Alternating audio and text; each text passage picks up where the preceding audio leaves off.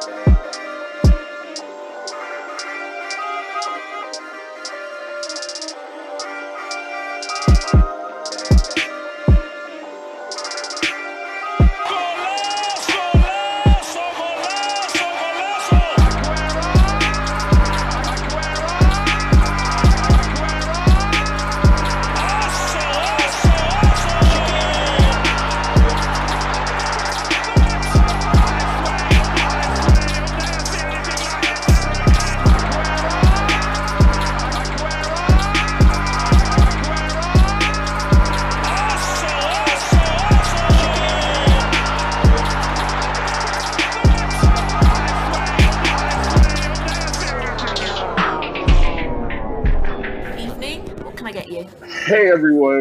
to another episode of the Banter Pub FC, the sauciest team in the game, the spiciest takes of the pitch.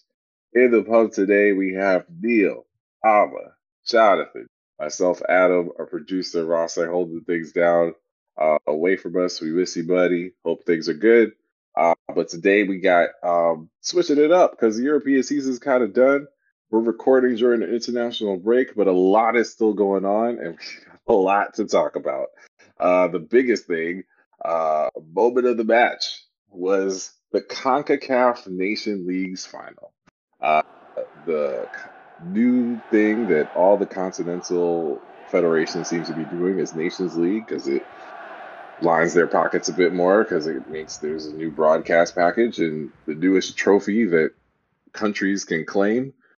CONCACAF's inaugural version finished up this past weekend uh, with the two powerhouses of CONCACAF, United States and Mexico, meeting off in the final once again. A very testy affair ended with a 3 2 win by the United States. Kind of controversial at points. Um, Jonathan, what what were your thoughts on on, on the match and, and what transpired there? Well, you know, I mean, it was a it was an away game for the U.S. team. Uh, I, I want to say unfortunately, it is kind of what it is. Um, you know, the U.S. team's actually actually doing actually pretty good. I'm not gonna lie, they're pretty good. Uh, they've you know somehow still navigated the pay to play system and uh, got some great talent in the side. So it was a testy affair, as all U.S. versus Mexico games are, and it, it was a good game. I, I, mean, obviously the the ending of it and the things that transpired after, particularly the racism. wait, I, I can't use the word racism. The uh, racially charged, the the incidences that's happened, uh, been have caused a stir. But uh, I'm the game was the game was decent. The game was decent for me. Uh, I know we have a lot to talk about in regards to uh, a certain pundit, but uh, I enjoyed it. Just as a recap, we, we go over it. So Mexico scores in literally the first minute. Uh, Giovanni Reyna, uh, legacy United States player who has both parents who played for both national teams, uh, equalized in the 27th minute. Um, Diego Lainez comes on as a sub, scores within three minutes in the 79th. Weston McKennie equalizes in the 82nd. And then we get into extra time, and that's where the controversy comes in. Some people questioned if it was a penalty that should have been given, but it was given. Christian Pulisic, uh, the, the so-called Captain America of this team, um, scores the penalty in extra time heads over, leads the team over in front of Mexican fans to celebrate. Um, Giovanni Reyna actually is uh, off the pitch at this point, but gets hit with a bottle by angry fans. Um, definitely, like we said, a testy affair. Um, Mark McKenzie was a defender uh, during the game who had some missteps and uh, suffered some racial abuse following, which he posted about later on in the week on Instagram. Um, So again, a very explosive uh, affair for two teams that hadn't seen each other in quite some time because of the pandemic. And anytime the Mexico, Mexico and the United States get together, it's it's pretty intense. Um, Neal, what were your thoughts on uh, what happened with the match? You know, Adam, I, it was difficult to watch. And it was difficult to watch because despite the fact that there was end-to-end play, um, if you were a if you're if you're a fan of uh, a soccer ma- a soccer or football beautiful game match that uh, there's no defense, there really wasn't that in this match. Um, and I think early on, I think there was a when you know El Tri Eltree scored, and then uh, the United States responded, um, and then it just was top. It was just was back and forth and back and forth and back and forth, um, and then I think there were I think there were some issues with the referee and some calls. There were some clear VAR decisions that were kind of ridiculous, um, and it just it wasn't a fun match to watch if you are someone who enjoys tactical football. Was I happy that Gio Gio Reyna and Weston McKennie were uh, a part of some tremendous goals? Yes, because other players on the U.S. men's national team that are perpetual failures um, and only get lifted up when they do next to nothing and they still win a trophy um, were, you know, yes, they, you know, yes, that individual did uh, score the winner in the dying embers of the match. But at the end of the day, if not for Gio Reyna's play, if not for Weston McKennie you know, dom- you know, I, I, wouldn't necessarily say dominating the midfield, but playing a vital role in uh, finding outlets uh, and finding attackers and being and scoring himself. Like you would not have uh, the match that you did. Um, I say it was a bad match because Mark uh, really did, you know, that situation that he had to deal with, or the situations. It wasn't just one the multiple instances of racism uh, bestowed upon him during and after the match, um, which we'll touch on in a moment, uh, was just so uncalled for, but also so on par with what we're used to with uh, the beautiful game. Uh, we talk about it every week. Uh, we seem to talk about instances, and uh, I am very um, interested to see uh, how, particularly the black players, react to these situations going forward. Because what happened to Mark was just fucking uncalled for, right? We can call out the homophobic chants by the uh, Mexican supporters, um, uh, which was justifiably so should be called out because it was homophobic and, and slurs were used um, in those chants. But to say that, you know, Mark made two mistakes. One was very early in the game and did end up allowing Mexico to score, but that doesn't mean you racially abuse him for the entire match because that does lower morale, shockingly.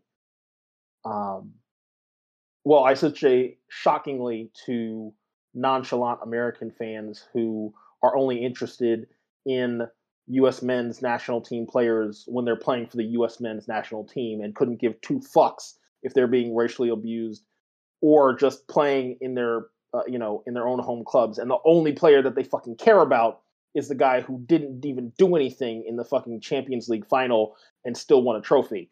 So that just goes to show you how fucked up the U.S. men's national team structure has been, and we've talked about it before. But you know, it, to, all that to say, it was fucking frustrating.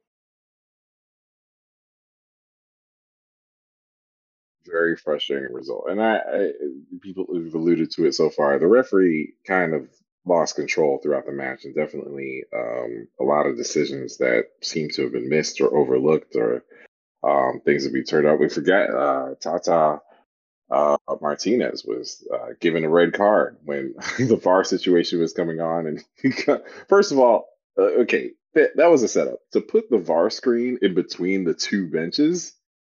That's that's impossible. I don't know how you navigate that. Um, and you know, two people, two intense, uh, two squads that are uh, always fiery. So if there's any sort of controversial event, to have a VAR decision uh, for the referee to be in that situation and not like somewhere that's at least a bit more neutral, that's kind of a setup too. But Tata Tata did touch the referee while he was trying to make his decision, and it looks it. You know, I understand the red card there. Uh, there was just a lot going on for this new fake tourney that we've we've made up. Um, I know we I, I joined the last part of a watch along uh, that we had um, impromptu uh, on our Discord server. What were what were your thoughts on on the match? Because I know you were watching. Yeah, so the first thing was like this UN's men's national team is the blackest team I've seen uh, put on the colors uh, for the United States. Also, real quick, second youngest team that they'd ever featured in, a, in an eleven that in a final. Yeah, I think it's I think it's good. I think it, that that was a very positive outcome. It's like you know, I trash the men's national team uh, when they don't perform, and on on this night they got a result. However it happened, they got a result. Um, and I I dare say, dare I say, they they showed a certain amount of uh, resolve. I mean, they kept responding to these uh, to being pushed back. Um, there is no defending Tim Ream's defending. That man got cooked left, right, and center that night. I think everybody talks about how Mark McKenzie made the mistake, but like Tim Ream had a terrible night. Terrible. And and um yeah. That so that there's that. Um also like there's a lot of subplots going on in this match and I, I for that theater, for that um drama, it was a it was a really good match. I I, I definitely enjoyed it. I don't was the outcome fair? you know, I honestly neither here nor there, but it was definitely a spectacle. Um, it was cool to see, uh, and you guys forget like because of this, um, because of all the shenanigans that went on during the match, we forget the shenanigans that went on before the match. Like, can we speak on uh, Oguchi Onyewu's uh, completely uh, despicable comments about you know choking someone right on air. Um, can we talk about Clint Dempsey's terrible choice in Blazer? I, I you don't like the camo tux, bro? Come on. I, I know it was a gift. Don't tread on me. Also, also Charlie Davies doing the stanky leg when he delivered the Nation League's trophy. Yeah, and um, I, I guess I did have um another thought, which was like, oh, mixed up in in all this stuff was a really trash penalty. Uh, Andres Guardado took like in extra time. Like Mexico had a chance to tie it up still, and this man folded under the pressure. So, um, he's a he's a decorated professional, blah blah blah. But like, um, Mexico had Mexico had an opportunity to make it even more of a spectacle, and um, it it just didn't happen. So, uh, so so the match the match itself was was a spectacle, and but the the numerous like other uh, narratives that played out underneath, um, yeah, well, they're worth commenting on. Yeah, definitely a spectacle. I mean, I mean, like I said at the start, uh, these nation leagues, uh, obviously UEFA was the first one to institute one. Um, this is the inaugural one for CONCACAF. So we know the idea is more matches, more broadcasting uh, opportunities for whoever the partners are. And um, yeah, Fox got what they wanted. Like, um, it's a spectacle. They got it was entertainment value. It was late night. I feel like that match ended for us on the East Coast. It was like about twelve thirty or so. Um, so and I we were engaged. There's no question. Um, Yeah. or yeah, sorry, Paramount Plus. Yeah. So, but I mean, it's something new that um that they can capitalize on, and there's no question. And there's no question they're gonna keep doing this because this is a great success and uh, at least for the near future. I mean, we'll be honest, it's most likely going to be the U.S. versus Mexico for most of these, as most CONCACAF affairs are. Um, and, you know, it's uh, really big here in the U.S. because usually, even with Paramount Plus, uh, Univision usually has better ratings anyway because they're more um, more Spanish speakers watching those matches anyway. Yeah, so let's move. Yeah, let's move forward. Um, that's right, and we definitely have to talk about. Um, there's the result, and congrats to United States men. Again, I agree. Last thing I'll say, it is the most talented. That I mean, it, I forgot who mentioned it. Oh, yeah, Jonathan. You said navigating pay for play. You navigate pay for play by recruiting players that were born here but can still play for you too. Um, that never had to be in pay for play as well. Um, but yeah, they they're doing a good job. Uh, but we do have to talk about the match. Uh, they did have to halt the game at one point because of um, the homophobic chant that uh, the Mexican fans have been warned about by their own federation. Credit to the federation that's saying, please stop doing this because we're going to get in trouble. Um, but the fans just don't seem to think that that's a real thing until I, I don't know what punishment CONCACAF can maybe institute in the future because, uh, again, Mexico is a powerhouse. So, uh, I, but something has to be done because the fans aren't getting it. The game was stopped for a moment, but the game resumed. So um, that's one aspect. Obviously, uh, the fan throwing the fans throwing the bottle once the uh, Americans were uh, celebrating in front of them. That that did hit Gio Reyna. Luckily, Gio Reyna is okay. Uh, a scary moment for a second when he was down. Um, but then, you know, on the other side, you do have the American Outlaws uh, as a fan base who are in the, American Outlaws, will the uh, official group of official supporters group of the the United States national teams.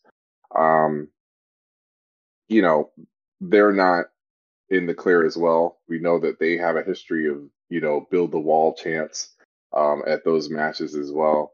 Jonathan, what did you have any thoughts on um, uh, basically the fans showing out? And to be clear, uh, Mark McKenzie, if you hadn't seen it, uh, there are multiple articles about it. He shared on his Instagram in detail, um, shared a video of fans throwing um, beer cans and literally saying, fuck you, monkey, uh, to him and his other fellow black players on the pitch. Uh, what were your thoughts on uh, what transpired in, in, terms of the racism and homophobia uh, displayed by the fans that night?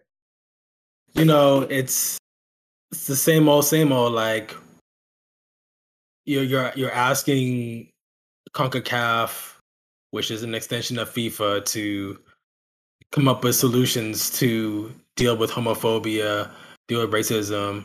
They're not going to do it. They they're not designed to do that.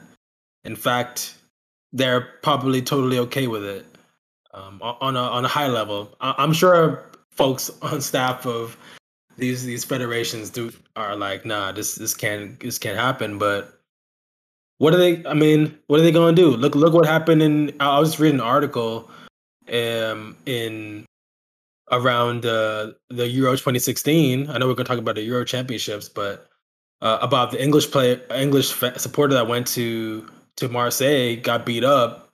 Uh, uh, was paralyzed or I think had some some severe brain damage and is thankfully doing a, a recovered a little bit enough so they can do an interview. But you know, hooliganism, you know, you thought was wiped out like 30 years ago, but it's still here, still strong, still happening. So it's like that. You, I have no faith in FIFA or the federations that are that are that comprise of FIFA to come up with a solution.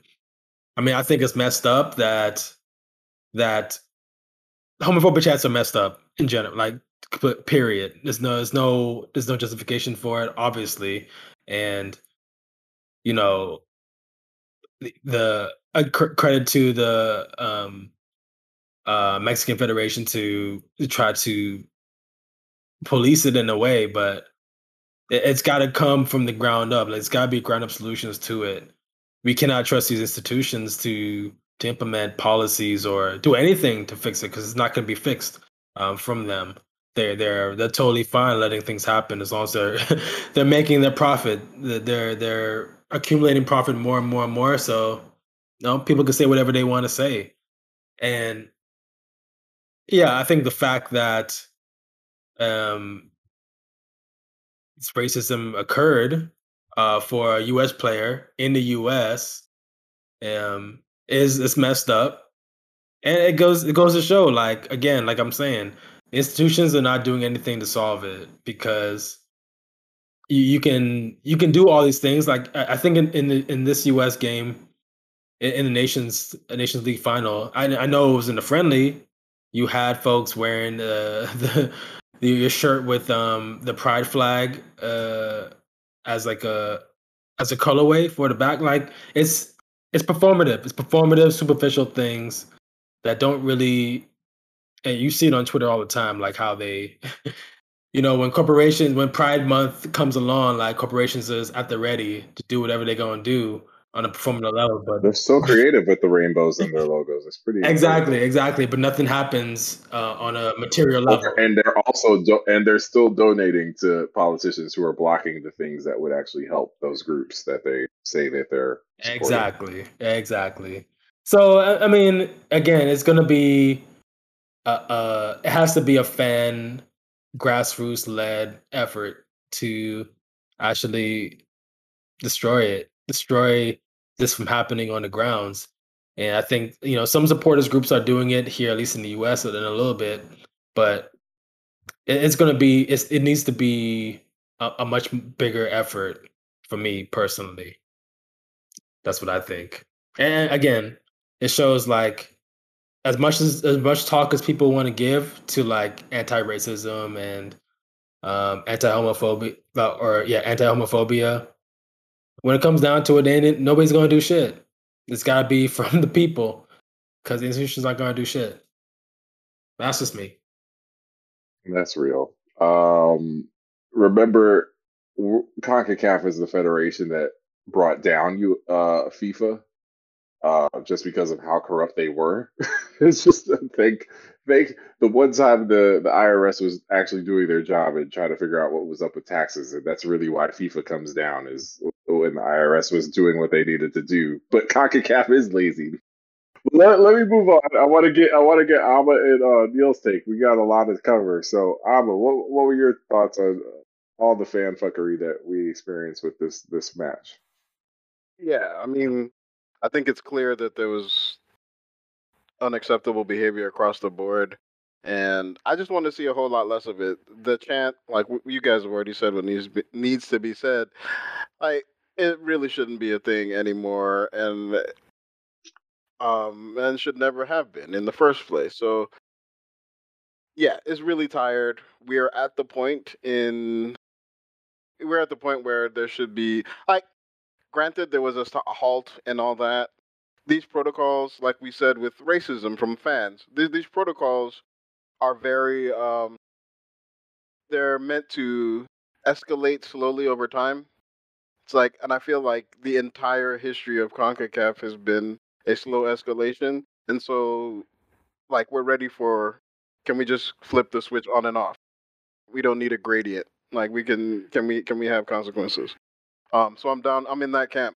In the same vein, we um we should have the same on and off switch for racist behavior at a at a football match. Uh, that's just not it. We can you can tell somebody they suck all all day long. That's fine.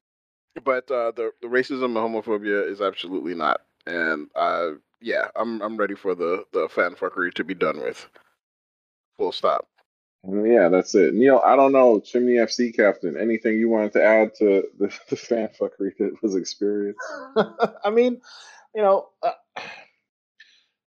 the way that the, the way that the conversation has gone, I think everyone's kind of touched on exactly what needs to be said. The and I'll just add that you know, there's a reason that black players have been organizing in America in the manner that they have. It's because they recognize the inherent anti blackness in the beautiful game in America. They recognize that the fans, despite the fact that they are apparently, you know, at least uh, at face value, there to champion them. At the end of the day, many of those, particularly white supporters, only care about those players when they are performing well. Otherwise, it's a shut up and dribble situation, or in this case, shut up and score. Facts. And and that's it. So at the end of the day, when these players are organizing, the you know the men's national team players and the women's national team players and the white and many of the white players are you know doing the bare minimum or nothing at all when it comes to supporting their uh, black teammates. Um, it's a consistent issue. Uh, you know we've talked at length since we've started this podcast about how anti-blackness is systemic. And we've talked about how it is a scourge on the beautiful game. We've talked about the history. We've had guests talk about the history of anti-blackness. We've had you know former players in the american game if you listen to the most recent set piece talk about that level of anti-blackness so this is a serious serious scourge that we that we can't emphasize enough despite the fact that we emphasize it every week.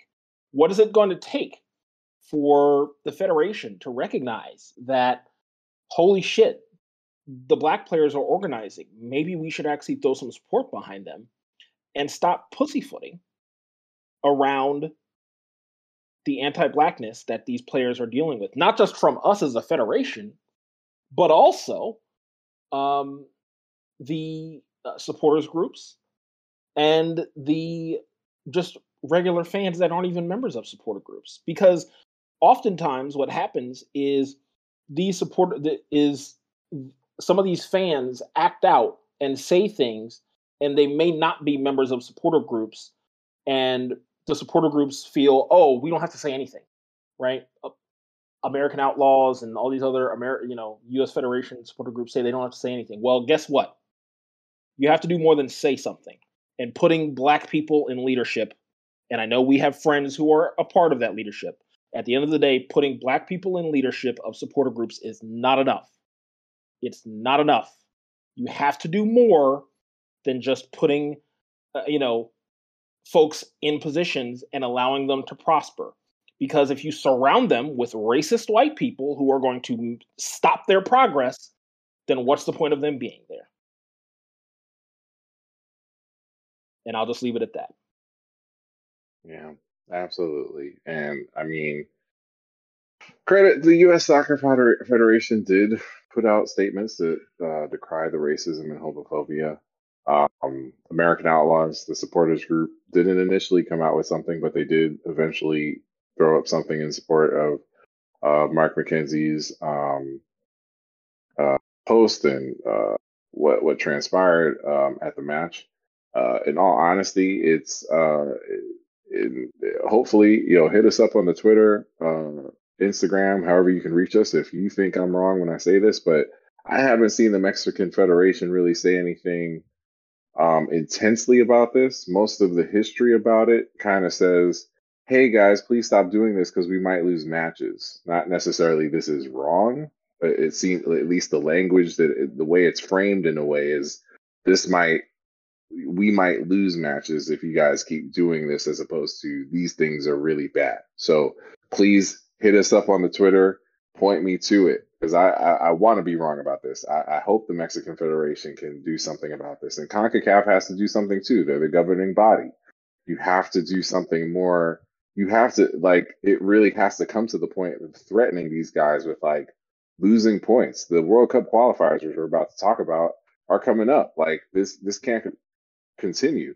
And uh, to put it in perspective, in the semifinal against Costa Rica, that game was halted too for the same chant.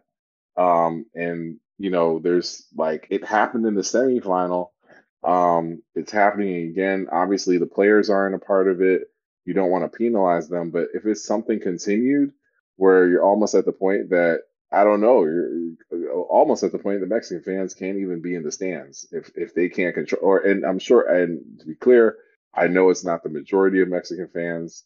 Uh, I'm not going to put a number to it, but I'm, I'm sure it's the minority. But it's enough that it, it still gets enough that it can stop a game. That's a problem, and you don't want to ruin it for everybody. But it's just something that can't continue. And, and Adam, Um, I, I just want to add to that, like, like you're saying, like it's not Yeah. about just the Mexican fans. Like it happens in the United States too. It happens in clubs Yeah, all over the all over the country. Like, you know, we're one of the biggest exporters of homophobia based upon like foreign policy in the world. So, and like, we're, we're not we're not. uh It's not like a, a foreign thing for for for us in the US. Right. Absolutely, absolutely. Uh, and moving on, just want to touch on that aftermath too. I know Joseph has had some interaction with some people uh, in regards to as we're calling on people out because you know, again, you know the Banter Pub here. We're all about supporting marginalized groups. We're all we're pro black, pro black and brown, marginalized groups, everything. Um, and our mission is really like everybody has to keep speaking on it. Like racism is a systemic issue that doesn't just change because of one policy change or something. It it's going to keep happening. We talk about it pretty much every week. It's something that the people in power, the so-called allies, have to keep pointing it out in terms in just saying this is bad, this is bad. And if you lose your supporters and followers, that's how it has to be. They have to know that it's unacceptable. Silence is makes you complicit to the problem. Uh, I did have one more aftermath point, which was, you know, the ugliness online afterwards, right? By more fans who couldn't be racist in the stadium, decided to be racist online, and you know, to the point where Mexicans was trending in the United States. And of course, you click on that and you find all these vile uh, sentiments uh, put forth by ostensible United States soccer fans, right? Um, we don't have space for that. There's no, there's absolutely no need, especially in victory, especially because you won, right? Uh, Enjoy it, bask in it, but don't you don't have to descend into uh, all the derogatory comments that were made. It was just really, really sick. Um, to why you know, especially because you know, I, I, I don't know. We've we've I think we had a few interactions uh, individually with other soccer fans that were really, I think, problematic in you know in the sense that you know people who couldn't give a rat's ass about an actual gay person were they were up in arms about the the uh, homophobic chant and you know criticizing you know and and then being racist in response you know what i'm saying? Like you have no values. You it's just a bludgeon to use to beat your adversary over the head. Regard you know it's not a value you hold.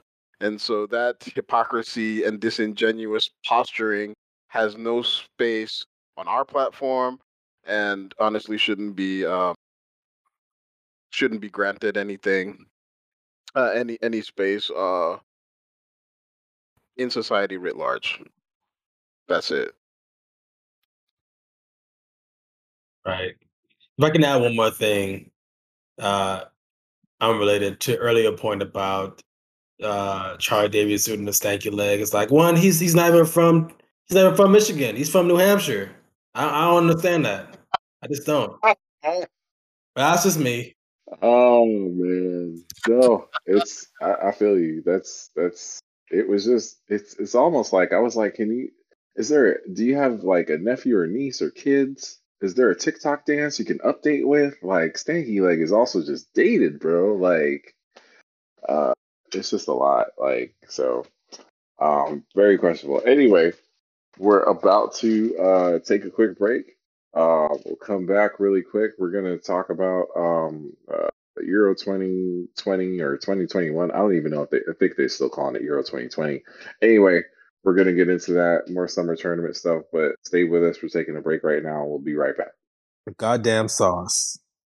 Nine different flavors, same goddamn feeling. Share our passion for sauce and discover the full goddamn range at thegdsauce.com.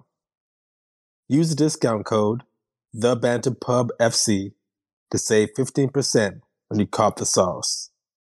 Boss up. Yes, yes, yes. Welcome back. Welcome back to. Well, we're going to do something a little different for this main segment. Um, something kind of unprecedented happened, and we kind of need to give you a bit of backstory as to what it is we're talking about. Let me cast your mind back to the CONCACAF Nations League final between the U.S. men's national team and the men's national team where we we got a spectacle. We got an absolute spectacle in terms of the football.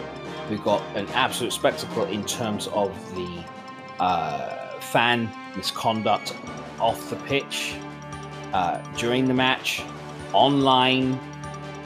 Like every little ounce of drama that you could possibly get out of a cup final, we got in the CONCACAF Nations League final. And for the inaugural final, it set quite a high bar but we do need to talk about, in particular, whilst everybody had everything to say about the homophobic chanting for the uh, Mexican men's national team supporters, the El Tri fans, um, there wasn't a lot said from the same people in regards to the racial abuse that Mark McKenzie suffered during and after the match because he didn't put in the best performance. But as we all know, anti blackness is usually the thing that comes um, in response to black players not performing as well as they usually would.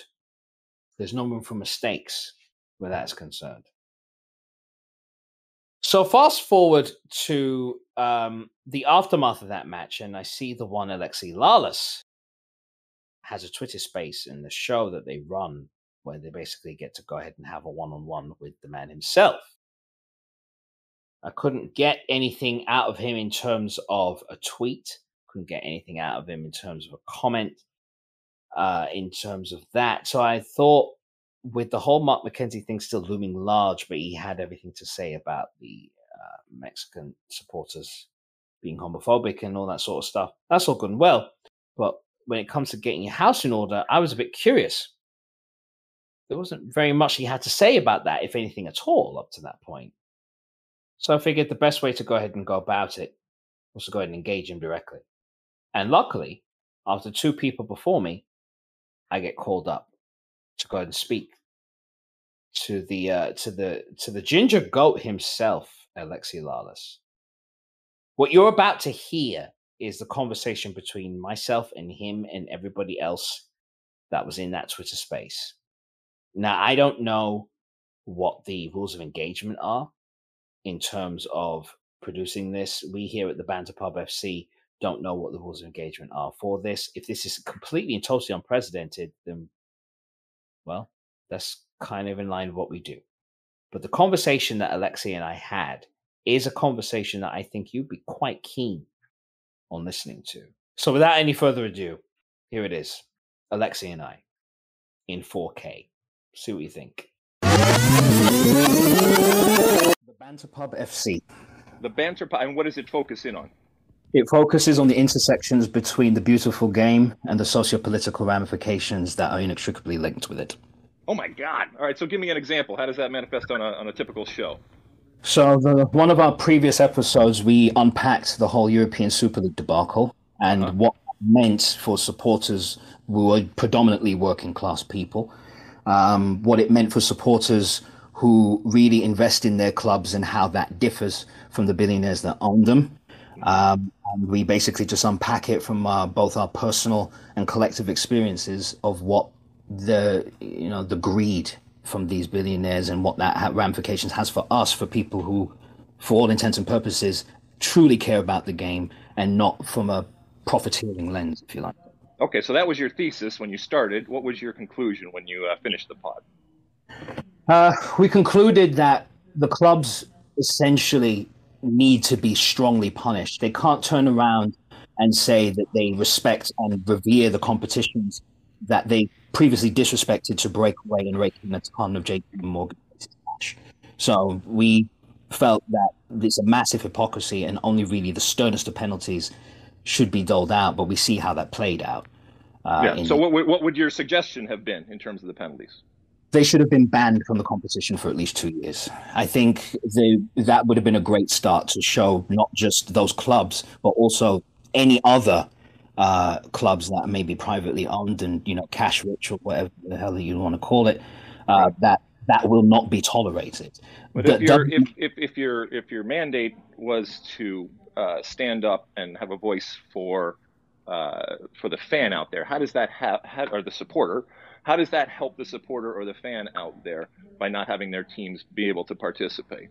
Either the either fans of the teams that are there for that are uh, uh, that are sanctioned, or other fans that want to watch the best players and the best teams out there. It puts the onus on the fact that if they want first, they're respecting the patronage of their supporters. The supporters want to see that, but they're not in control of their clubs, so it's out of their hands. Mm-hmm. The on the, the, the, the, the fact of the matter remains is, is that this will only spur supporters on to make sure that not just their clubs, but the leagues and administrations that they answer to get right. But also, it should spur local uh, affiliations and confederations, if you like, uh, the FA, for example, um, and the people who administrate La Liga, um, you know, Calcio for uh, Serie A, and so on and so forth, it would spur them on to know that because it's going to hit them in the pockets essentially, because none of that kickback from the continental competition revenue that they're pulling in, they're not going to get that anymore. It should spur them to get right also if they really care about this money. Because they're all they really do care about is money, but they have to have it taken away from them because, as Joni Mitchell once said, and she never lies, as you know, yeah. Don't always seem to go that you don't know what it's got till it's gone. Nice, I like it. Uh, you said uh, you said you're a musician. What kind of uh, what kind of music? What, what are you playing? Uh, Predom- predominantly um, between uh, metal. Oh, I've been in four bands: metal bands, punk bands. Uh, but I also um, do hip hop and R and B music and the odd bit of electronica, so like drum and bass and things of that nature. Wow, you are a Renaissance man. awesome. What do you want to talk about? So I wanted to ask you um, because I I didn't know if you had actually addressed what Mark McKenzie was put through by the U.S. men's national team supporters during and after the game. Mm-hmm. Yep. I wanted. Why, why don't you explain to uh, explain to the folks uh, for, that maybe have not heard? So Mark McKenzie, uh, unfortunately, um, was another victim of basically what black players truly endure. They're not allowed to make mistakes because when they do, they're racially abused. And Mark McKenzie was the latest uh, example of that. Um, he went to Instagram and he shared his testimony and also shared the evidence of his racial abuse. I'm sure he was inundated with it, but he used choice examples. Um, and I'm sure for his mental health, he didn't want to go ahead and pour over all the evidence, that, you know, of the abuse that he had seen um, and been subjected to. Well, it's, it's, it's, irrelevant. It's irrelevant how much. So, to be quite honest, I mean, if even if it's one, one is too much. Let's be honest. Agreed. Yeah. Agreed. So, my question to you is: is that I, uh, I wondered if you can point point to me where you've publicly addressed that in the same way that you publicly addressed the homophobic chant from the Mexican supporters, which is also unacceptable. You mean like a, an article or appearing on television? Well, I haven't done any of that. A, a tweet, anything no. really. I don't think so. I haven't done anything. Would you like me to address it right now? I would. Yeah. As I well, as I said, it doesn't matter how much or little. Ultimately, if it's one, it's bad. And uh, to your point, uh, you know, Mark McKenzie is a national team player, and I think as an athlete, whether it's him or anybody else, you recognize that you are going to come in for criticism. Well, criticism is one thing. Saying you had a crap game because you did this, this, this, and uh, you didn't play well or whatever. That's all fair game, and I think every athlete understands that. But the other stuff is certainly beyond the pale. And you know, I talked earlier about the anonymity that this and other social media platforms provide you to say things that you otherwise would never say. You'd never say in company, or you'd never say, well, depends what company you keep, but for the most part, you'd never say in public. You certainly would never say it to someone's face, but you get behind that keyboard and uh, you don't have your name out there, and you fire off these uh, despicable types of, of things. And, you know, unfortunately, it's probably not the first time for Mark McKenzie, and unfortunately, it probably won't be last time for Mark McKenzie. And whether it's him pointing it out uh, or others recognizing it, you hope that we are heading in a direction uh, where it's lessened. But you know, when as I said, this is what social media brings about. It's wonderful in many instances, and I've talked about I think the good and the positive that can come out of social media, but there's a whole lot of bad, and um, it doesn't it doesn't excuse it, but I think everybody understands that when they get on that and they put themselves out there, for lack of a better phrase, they put themselves out there, that there's a lot of stuff that's going to come back in, and you know, it doesn't make it, as I said, it doesn't make it right, and he is, I think, going to continue on as a, as a soccer player and a very good soccer player, but ultimately he's also a human being, and all of these athletes are human beings, and by the way, that doesn't, again, it doesn't mean that any athlete in any sport doesn't recognize that they are going to take criticism, fair criticism, criticism that can be debated. Okay, you don't have to always agree with the criticism, but this isn't criticism. Okay, this isn't. This has nothing to do with sports. This has nothing to do with legitimate and fair type of uh, criticism of a uh, of an athlete here.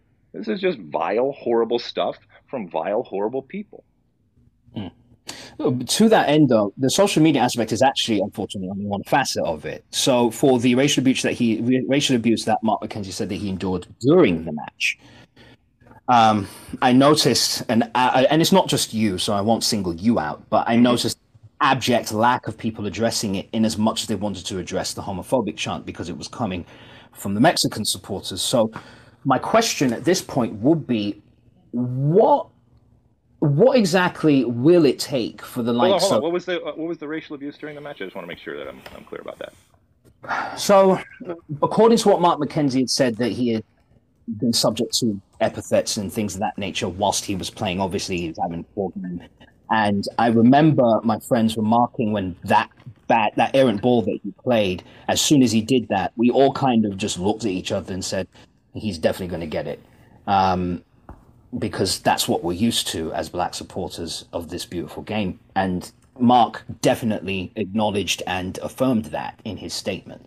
And he said that need to do better. So getting away from the social media aspect, what would you suggest to the like you know your colleagues like Taylor Twellman et al. and what would you suggest to the US Soccer Federation in order to do more than what they're currently doing? Because I'm sure you can agree that this this abject lack of making sure that we kick racism out of the game is just not cutting any ice. Right, but if you have a, a crowd of eighty thousand people, what do you what what, what do you suggest uh, happens? I mean, the you know the the, the chant the chant is on on, on masse, right? And so it's you know a, a collective and organized type of thing as opposed to one one person. Obviously, if you're able to single out a one person that's doing something like that, then you deal with them uh, in the moment or after the moment, whenever it happens, because you can actually identify who that is. But if you can't, I mean, it's very very difficult no, that's actually not true. I come from a country where we have absolutely done that, but the the the FA only got compelled to do that after the Heysel disaster, and the all English clubs got banned from the competition for five years. As a result of that, the FA worked with the government to try and make sure that all the grounds these uh, because the UK is one of the biggest surveillance states in the world, so I'm supposed the advantages there. But well, I mean, if you want to call it that, I personally don't. But the one of the benefits, if you like, is that they have been able to identify people in crowds of anywhere from 45,000 to 75,000. People getting banned for life, identified, reported to the local constabularies in which the clubs operate. This is something that absolutely can happen. Yeah, but if they don't, but if they don't have the video evidence uh, for it, what are you going to do? Well, this is the thing. The stewards can also report it. The people on the ground, security can also document it legal observers, if you like. These things can be implemented, but my point is, is that they're not. So Got what it. would Got it. Okay. So my point is, so my question again is, what would you suggest to both your colleagues in, you know, American soccer punditry and also to the U.S. Soccer Federation? Because again, you are one of their, you know, notable players in history. Obviously, your reputation speaks for itself as a player as well as a pundit. So what would you suggest in order to kind of implement a similar model that we already have in the UK and other European countries too, I might add. Well, uh, you're talking about putting in, excuse me, you're putting in, you're changing, you know, the uh, the amount of cameras. I guess you, uh, I guess you would uh, be talking about. You're talking about where those cameras are. Mm-hmm. Um, yeah, I mean, that, those are those are I guess those are questions for the individual stadiums. So then the U.S. Soccer Federation, if they believe that this is uh, a problem that needs to be dealt with, you're only going to the places that have the ability to monitor in the way that you're you know, that you're talking about. I don't know the infrastructure that exists when it comes to uh, U.S. stadiums. I, I, I, would venture to say that it's certainly not as robust. Uh, not because necessarily these stadiums aren't don't have the money to do it. It's just I don't think anybody has decided that it is the extent of the problem where they want to you know, and they believe that that's something that should happen. So even if they even if the federation said we're only going to go to stadiums where we can monitor it in a way that we feel is appropriate, it's probably going to be a very limited amount of stadiums. So then it's up to the actual stadiums, and it would be up to the other other leagues uh, that populate these stadiums, and obviously have a, uh, a, uh, a lot of leverage and power going forward. But I don't think it's I don't think it's going to be changed based on what U.S. Soccer does. When I say U.S. Soccer, either the United States Soccer Federation or necessarily United States soccer community. Ooh. I don't know. What would you do? Well, what I would do is make sure that there was a grand coalition so all of these parties actually work together in a way that takes racism seriously. It's something that needs to be excised. It's not just a sporting issue, it's a societal one. That's why the government also should have to get involved. So you'd need local officials, law enforcement too, to a certain degree. Although personally, I don't trust law enforcement as far as I could throw them due to their own anti-blackness. That's another discussion for another day. So my thing would my suggestion would be is that a similar model could be implemented here and it starts by making sure that all parties responsible making sure that they're doing their due diligence are at the table. They all need to work together and come up with a robust system. These things need to be created. Just because everybody's passing the buck doesn't mean that you know there's nothing that anybody can do. Personally i wholeheartedly what does that i don't understand. What does that mean? You putting together like who who are you putting together to do? And what are these what are they actually doing Okay, so let's start from let's start from the actual administrative level, and we're talking about U.S. soccer at this point. Remember when Seth Jahn went on that racist rant for like six, seven minutes, and they didn't stick the boot in; they gave him more time. That's yeah. the these kind of simple things where you basically tell them that this will not be tolerated needs to be enforced. There needs to be also a political will from the U.S. Soccer Federation to do this stuff, but they're very nonchalant, sometimes apathetic and that's really disappointing to black and brown supporters of the game. Well, just PLC in general, really. I think we all come here to have fun. We all come here to you know to love what we you know to support what we love, to enjoy the game itself, and also to uh, to you know to to to palaver with uh, you know other members of the community. It's supposed to be bringing together of all different cultures. There is no bigger melting pot than this sport, I think. And what it really needs to be taken seriously is that, yeah, it might sound paradoxical, but it's theoretical. You can't tolerate intolerance. And racism is intolerance in the extreme nth degree. So, getting back to how this looks pragmatically as a structure, what I would suggest is that it starts with the US Soccer Federation. Then you got to get the execs and owners from the MLS in. You also need to talk to USL and NISA and uh, NWSL uh, and um, the upcoming USL uh, W League which should be getting underway, I think, next year. You know, but, they but you don't think that they you don't think that they that they look at it as a problem or as a uh, as a priority in terms of the way that they're going about uh, their daily business. I guess from a league perspective. If they do, their words don't match their actions, Alexi. I think that's fair to say. Why? I mean, why?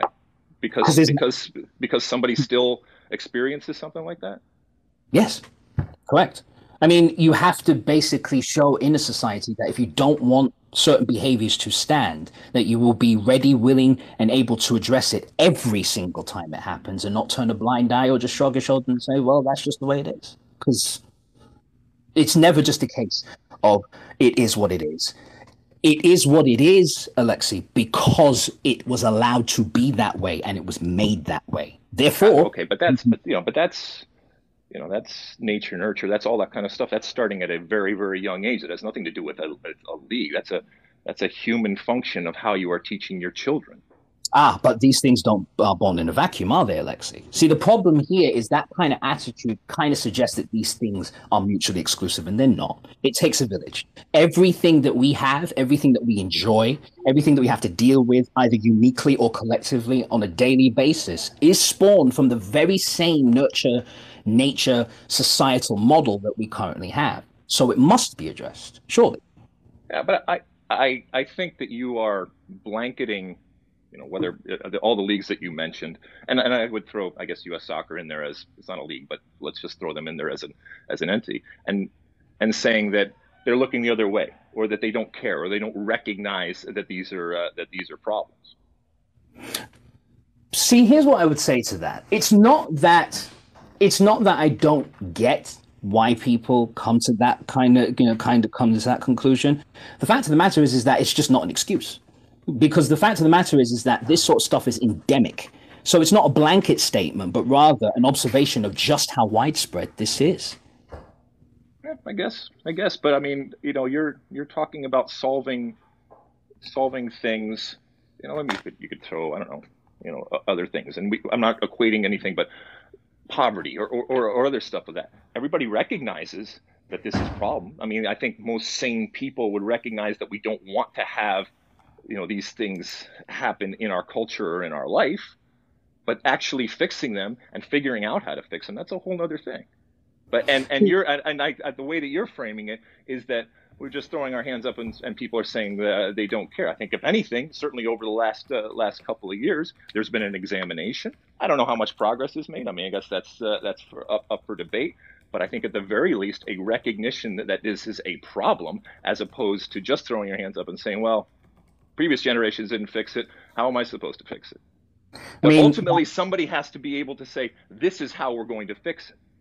Yeah, right. And that's what we don't have which is my point. So we so we agree then that this is something that can be dealt with, should be dealt with, and in terms of what pragmatically, in terms of models that look like, that has yet to actually be properly established. And the people in the position or who have been working tirelessly, certainly from a grassroots level, are an example. I'll give you Rose Room Collective in Washington, D.C., uh, the Plastics out there in Chicago. Um, plenty of supporters groups do this work themselves. Uh, Northern Guard supporters, who you should be familiar with, there's a lot of them support Detroit FC, of which you are. So, like, the thing about it is here, Alexi, is that that doesn't cut any ice in the grand scheme of things. What do you mean they just, support it? What do you mean they support it?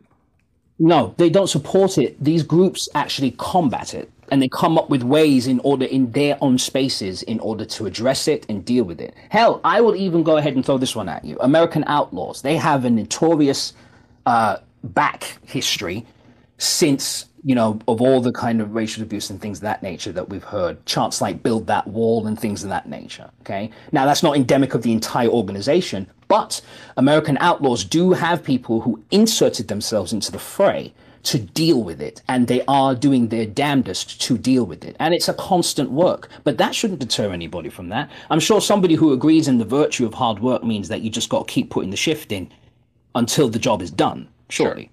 Sure, sure. Right. but I want to know what that work is. That work looks like addressing uh, the the incidents as they happen, when they happen, continuing to spread awareness amongst the community that that you know of what that behavior really represents and why we don't tolerate it, and what people can do in their everyday lives to combat it. But in terms of football, just use just exclusively zeroing in on football and the actual you know you know what happens in the terraces and the stands and things of that nature, then it's just a simple case of like bylaws and things of that nature people have to like I, I don't care if it means that buying a ticket means that you implicitly say that you agree to these rules. And if they violate them then that's their business. They're still going to be subject to punitive measures. But that's the kind of thing that we need to to do. Like we have to kind of take maybe even a law approach to this because these things need to be firmly established that this will not continue anymore. And when people act as if it's just like well there's this and there's that and we do, we just don't know that only shows that you're not really interested in trying to advance it or you are leaning on your apathy as a excuses to say well i can't figure it out so who can? But that's not the point is it? Because if we're all about this humanitarian life alexi then we need to be doing everything that we can to figure it out. But we've done it with so many different things in this sport. Um, you know we're still addressing things like sexism homophobia and racism and yes, I would agree that we're, it's a slow revolution. Mm, I would probably go back to maybe the early 2000s because it it was it was still rough in the 90s, but in the 2000s we did see something of a tipping point where supporters started to take things into their own hands. Mm-hmm. So with the new uh, iteration of the MLS, because this is actually technically the second iteration of the MLS, if I'm not mistaken, um, supporters once again were right there to the fore. Like, you know, I don't care if it's anything like standing up to, you know, the the corporate interests that disaffect supporters. Shout out to Columbus Crew when they saved their club and then again put their club to the sword about making changes, about changing their identity without their involvement. I don't care if it's about homophobia. Shout out to the San Diego Loyal and Landon Donovan for doing what needed to be done when Junior Cummings did what he did, uh, or Sebastian, uh, his surname, I think it's Legay. Legit. Excuse me. Um, thank you. Like, you know, again, fans get active when they see players or their own former supporters or executives or staff in the front office or security guards or whoever's affiliated with their club, they know that they want their club to not reflect the society that they already live in. And that's the reason Got it. But you're the arbiter, right? So you're judge, jury, and executioner as to what is appropriate action when it comes to the individual. Because I think we all recognize the problem, you know, and we can all admit that the problem's out there. But I think the way that you're the way that you're framing it is that you have to do something, and that something is by your definition. Well, I mean, but something is a suggestion. You asked me what does it look like. I'm just making suggestions. I never positioned myself as judge, during execution. And I think that's more of a projection on your part. No, But be that- no, it's, that's exactly what you did. Nah, You, not you, really. you have to act like this. You have to say this at this appropriate moment relative to this, this, this, this, this, in order to be doing everything, quote unquote, everything that you can, right? That's, that's Yeah. what you said. Yes, but I think you're misconstruing what the meaning of what I'm saying. When I say that you have to do it, I'm speaking to your convictions about egalitarianism and humanitarianism. If that, it's, it's basically like a Boolean, um, which basically is like an if then statement. If you stand in solidarity for all people and you believe that all people are equal, then you shouldn't tolerate any of that behavior when you see it, when you hear it, Right. when But your reaction to that and whatever it is that you do is going to be defined by you as to whether it's appropriate. not necessarily. Sure, Um, it is. You're gonna, and that's okay. I understand. That, I mean, I would do the same thing. I believe that this is the appropriate reaction, but it's ultimately my judgment as to what that person is doing. And I may be completely fair and legitimate in that judgment, and I may that criticism might be uh, fair and legitimate in terms of calling out somebody individually. But there might be other stuff that it's this is how I feel as a person. You should react to it. But that's how I feel. Yeah, If somebody else does not want to do something or wants to do something different in terms of their uh, uh, their uh, in terms of their reaction you may not feel that that's the appropriate reaction or you may not feel that that's the quickest way to solving some of these problems but you are ultimately defining what that reaction should be ultimately defining it is a bit of a stretch because you mentioned what would I do about it and I said that so then to kind of twist it into me saying that this is the only way I didn't mention that or imply that either Well, no, no, no. Because I mean, let's be honest. The reason why you called today, okay, was because you felt that I did not react in the appropriate way to something that you felt, and I certainly would agree with you, is serious, right? I don't think you you understood I you didn't react at all publicly that's the reason why I used the word Right. public So I didn't react in the way that you wanted me to. I didn't you didn't react at all that's the thing exactly. Exactly. But that's but that's that's more to my point, Alexi. Can you see where th- this is coming from? Because you didn't react at all. If there's a black or brown kid that's looking to you or looks to you as a as as as, as an icon or as a role model, and you don't say anything about happen what happened to Mark McKenzie publicly, how do they know what you feel? Well, they don't know how to feel about a lot of things out there. Okay. I Yes, understand. Look, I understand what you. I, I understand exactly what you're saying, and I and I can put myself in your shoes, uh, and I can understand where you are coming from when it comes uh, when it comes to something like that. I'm just I'm just saying, there, there's only so much that I can do. There's only so much time that I have on my plate. So if if I do or don't do something, all right, and you agree or disagree with what what I'm doing, and therefore you're going to equate that as to whether I believe something or whether I don't believe something, or whether I support something or don't support something, then we can do this all day, and we can continue to do it, and you can do it for everybody out there and everything that they do or don't do. I mean, sure, but again, it's the inaction that creates that perception. And for people looking to you, and you are in a position of some kind of leadership here, people see you on television every week on FS1 or FS2. Like, the thing about it is, Alexi, is that doing nothing is the part of the problem. So when you don't do something, when something as serious happens at this, what would you expect people to just, you know, just be like, well, All right. Well, God forbid you fall asleep. all right? Or God forbid you miss something on your timeline, or God forbid that this uh, this or this uh, happens, all right? And then somebody's going to call you and is going to infer that you don't care, or that at yeah. best that you don't care, or worse that you'll actually agree with something that is vile and disgusting. You're absolutely right there, Alexi, because I have been subject to that in the past. But the point of order here is not to react defensively. The point of order here is now that you are aware of no, it, it's, it's not. No, it- uh, that's that's not true. and you can finally say something, you should. The- I had I to come. understand, but you can say that for there's a six-year-old boy that was shot on the 405 or on the uh, uh, the, the uh, Los Angeles freeway the other day. Okay, if you didn't comment on that, or if you didn't come out and say something like that, or if you didn't have a podcast of, of that, it doesn't mean that you don't care. It doesn't mean you don't recognize that that guns or violence or uh, uh, or mental health or something like that is a is, is a problem. I just think that that's a very very high bar for for a lot of people to be able to uh, be able to reach on a consistent basis in the world that we live.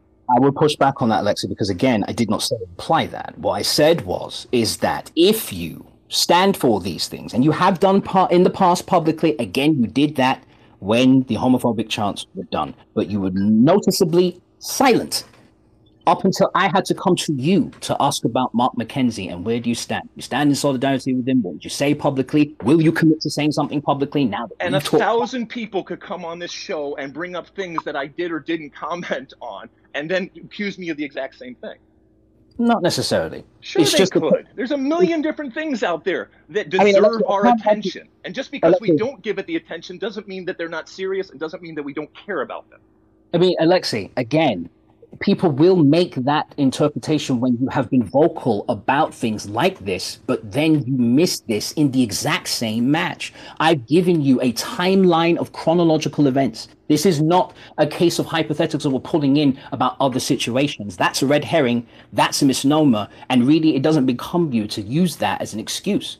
It's just it's just a case of saying hold your hands up and say yeah i didn't say anything about it publicly at the same time i said what i said about the homophobic chant but now that we're here No, but why am I holding my hand up for that? What and what is what, what am I saying by holding my hand up?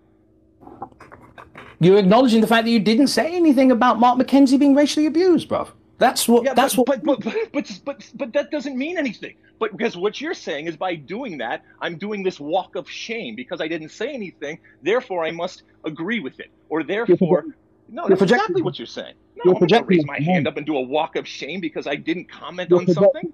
alexa you're projecting again again no one's suggesting you have to do a walk of shame what you're That's doing exactly what you're doing when you say put your hand up. no that's hold that's accepting accountability you're not walking ashamed where you're putting your hand holding your hands up Accountability for what? For me, for not commenting on a story? it's important no and the fact of the matter is you were there there were You were lots of, there there, are all sorts of things that opined are on important one- out there. if you opine on one injustice that happened in the exact same time frame as the other one, then one would have to ask you why you didn't say anything about the racial abuse. But you had everything to say when Mexicans were doing homophobic nonsense.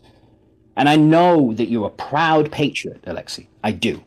But the fact of the matter is, is that this one's a bit of a miss. Got it. And- Okay.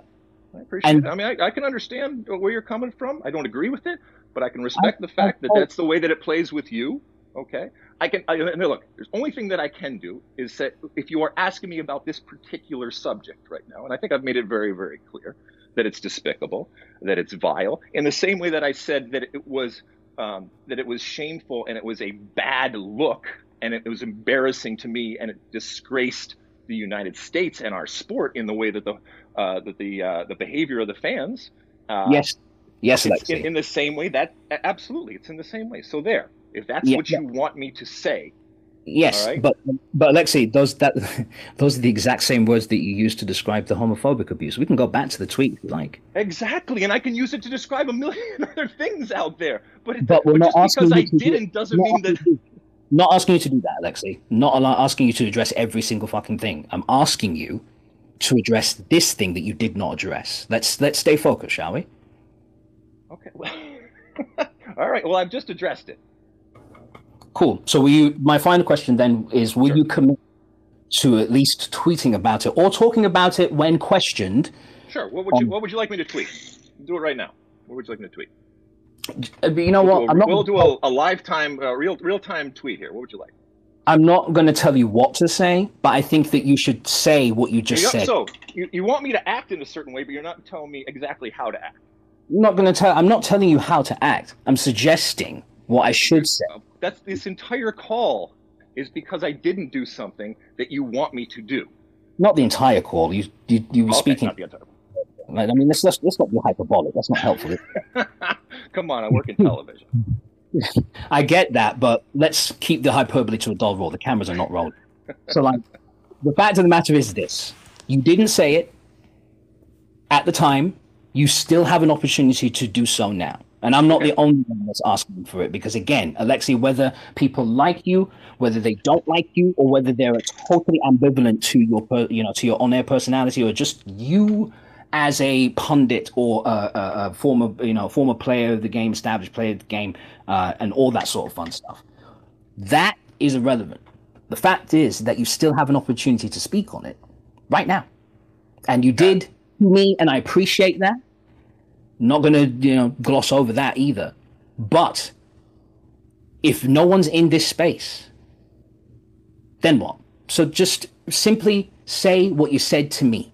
That was the whole point. Me coming to you and asking you this question, that's a bad look. But now that it's happened, what do you mean it's a bad look? It's not a bad look. I'm not gonna, I- I'm gonna let does- you say it's a, ba- a, a bad look. There's a I million if other things that people could come to me and you could say that's a bad look. Why didn't you If comment you're on this? to- Why didn't you if- comment on this soccer if story you're over willing here? to address if you're willing to address Mexican misconduct, which you were right to say that that was a deplorable act, right? I don't know if it brings shame on the country, considering how homophobic Americans are. And as a bisexual man, I definitely can say that with full throated conviction. But what I think you should really focus on is what I'm trying to get you to see here, which you keep kind of deviating from. So you missed the opportunity in the moment to say it. Then Sunday, Mark McKenzie said it. Monday passed, Tuesday passed. It's now Wednesday, sir. Will you now say something in solidarity to Mark McKenzie and condemn the racist United States men's national team supporters? Sure, let's do it with some context here. I'm looking. Uh, who, who's got a good article about this? Would there? Jeff Carlisle's usually good about it. Would he have one? Let's see here. Uh, over there at ESPN, I'm sure there there's something there. So what I'll do is I'll attach. I'll I'll I'll uh, I'll quote tweet with the actual article so people can see the stuff, and then I'll I'll say something here. Okay, how does that sound? Is that all right? I think that's perfect. All right. Hey man, I appreciate you calling. Hey, listen. Um, the final thing that I'll say, just from me to you anyway, I noticed that Nobody you know, nobody's listening. Yeah, nobody at all. It's just us, isn't it? Um, I think, I think what it comes right down to is that, I mean, you are in a position of immense influence, not just on this game, but also on the people who frequent it and the people who play in it. You know, your position is, by all accounts, far more influential than anything that I or my, you know, friends and you know colleagues can do. So with your platform, it makes a bigger impact. It instills something in the people that look to you every single week to actually maybe just for once in their lives do a bit of introspective searching and say you know what? Maybe i can be better than this and maybe i can be better than i was yesterday. And yeah okay i wasn't on it in the past but every single day you greet is an opportunity to get on it and the sooner that everybody starts to you know get on side with this then the sooner that we can move forward and start to enact the policies that match what it is that we want out of a society that we don't currently have. Amen, my friend. Namaste. All right. Thank you very much, sir. All right. See you. Anyway, guys, we are so glad that you joined us. Um, it's been another intense and festive uh, episode of uh, the Banter Pub FC. Thank you so much for um, joining us. You know, the sauciest team of the game, spiciest takes on the pitch. You know, it's FC Drip, Atletico Stunt, um, as we are here, Chimney FC. Uh, be sure to follow us on Instagram and Twitter at the Banter Pub FC follow and subscribe on YouTube and Twitch. We're going to be there live a little more often over the summer. Um, and definitely rate, subscribe, follow on your favorite platform. Um, and definitely hit us up. Please join our Discord. We're talking, we, we do this on the daily with a lot of our friends. So um, the banter is live. Please talk. We love to engage with y'all.